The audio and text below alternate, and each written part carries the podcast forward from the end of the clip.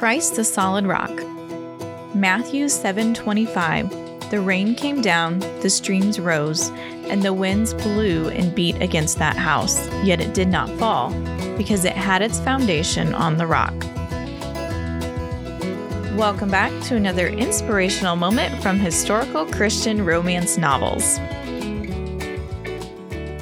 Today's inspirational moment gives such a visual and for me has been an easy concept to understand, but one that is easily forgotten during trials. So I'm going to read the entire parable because Jesus said it best when he taught the difference between the wise builder and the foolish builder. So this is Matthew 7 24 through 27. Therefore, everyone who hears these words of mine and puts them into practice is like a wise man who built his house on the rock.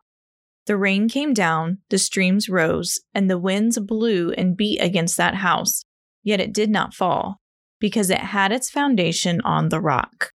But everyone who hears these words of mine and does not put them into practice is like a foolish man who built his house on sand.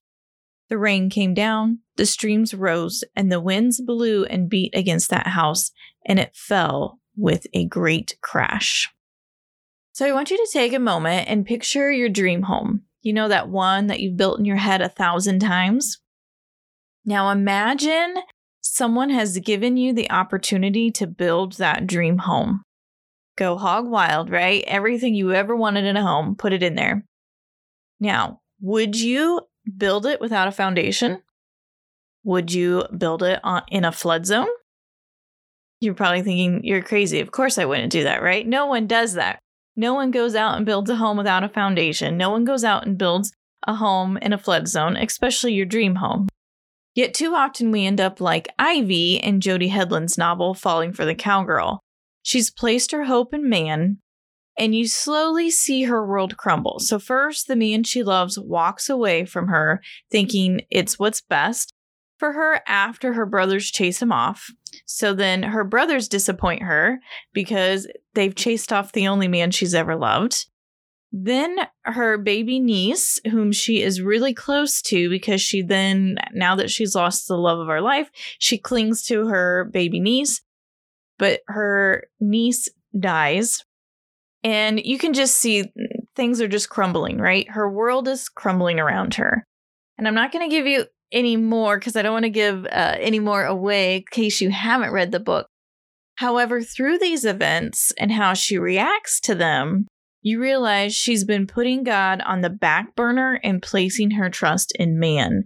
So, if you've listened to a couple of these, the last couple um, inspirational moments, there's been one on Ivy back where she was saying, I'll get right with God when I finally have my own place. Then I can get right with Him. She just kept putting these um how do you want to say i don't want to say negotiating really negotiating with god you know not really making him priority and then it, towards the end of the story it really becomes clear so thankfully if you've read the series then you know judd and we love judd because he is that wise person in this series that helps put this family back together and get through tough times so he pushes Ivy to get up and keep living.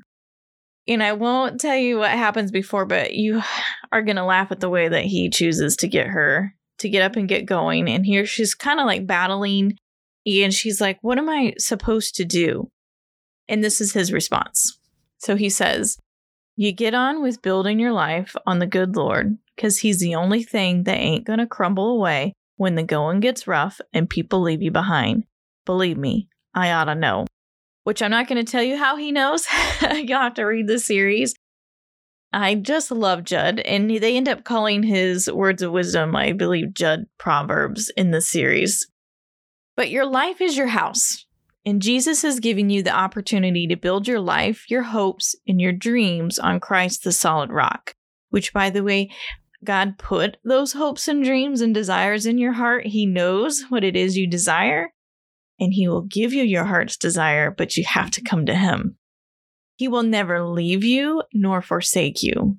And during your trials, he walks with you and gives you strength, peace, and courage to continue on. Don't waste your time constantly rebuilding your life from the foundation up because you placed your hope in man. Reach out and take Jesus' hand. Build your life on Him, and you'll never have to rebuild your life from the ground up again. I'll leave you with this final thought keep your feet on firm ground by trusting in God, not man. Thank you for tuning in to my inspirational moment from historical Christian romance novels. I hope you were inspired by God's love for you today. Knowing heaven and hell are real, and I want you to enjoy heaven with me. So I have to ask you, what's your exit plan when you die? Do you know where you're going when you breathe your last on this earth? I can tell you, I know my next breath will be in heaven, face to face with my Savior Jesus Christ, because He bore my sins and your sins on the cross so that we could join Him in heaven. All we have to do is accept His free gift of forgiveness and choose to live for Him. If you're ready to take that step to secure your exit plan, then I invite you to join me in this simple prayer. Dear Lord, I know I am a sinner, for man is not good apart from you. I thank you for bearing the punishment of my sins on the cross, and I ask today, Lord, that you would forgive me, wash away my sin, and make me new in you. From this day on, Lord, walk with me until the day you call me home. Amen. Welcome home, my friend. And if you accepted Jesus as your Savior today, I'd love to know. Leave a comment below this post or email me at literaryscape at literaryscape.com as I would love to pray for you as you begin this amazing journey with God. God bless and see you next time.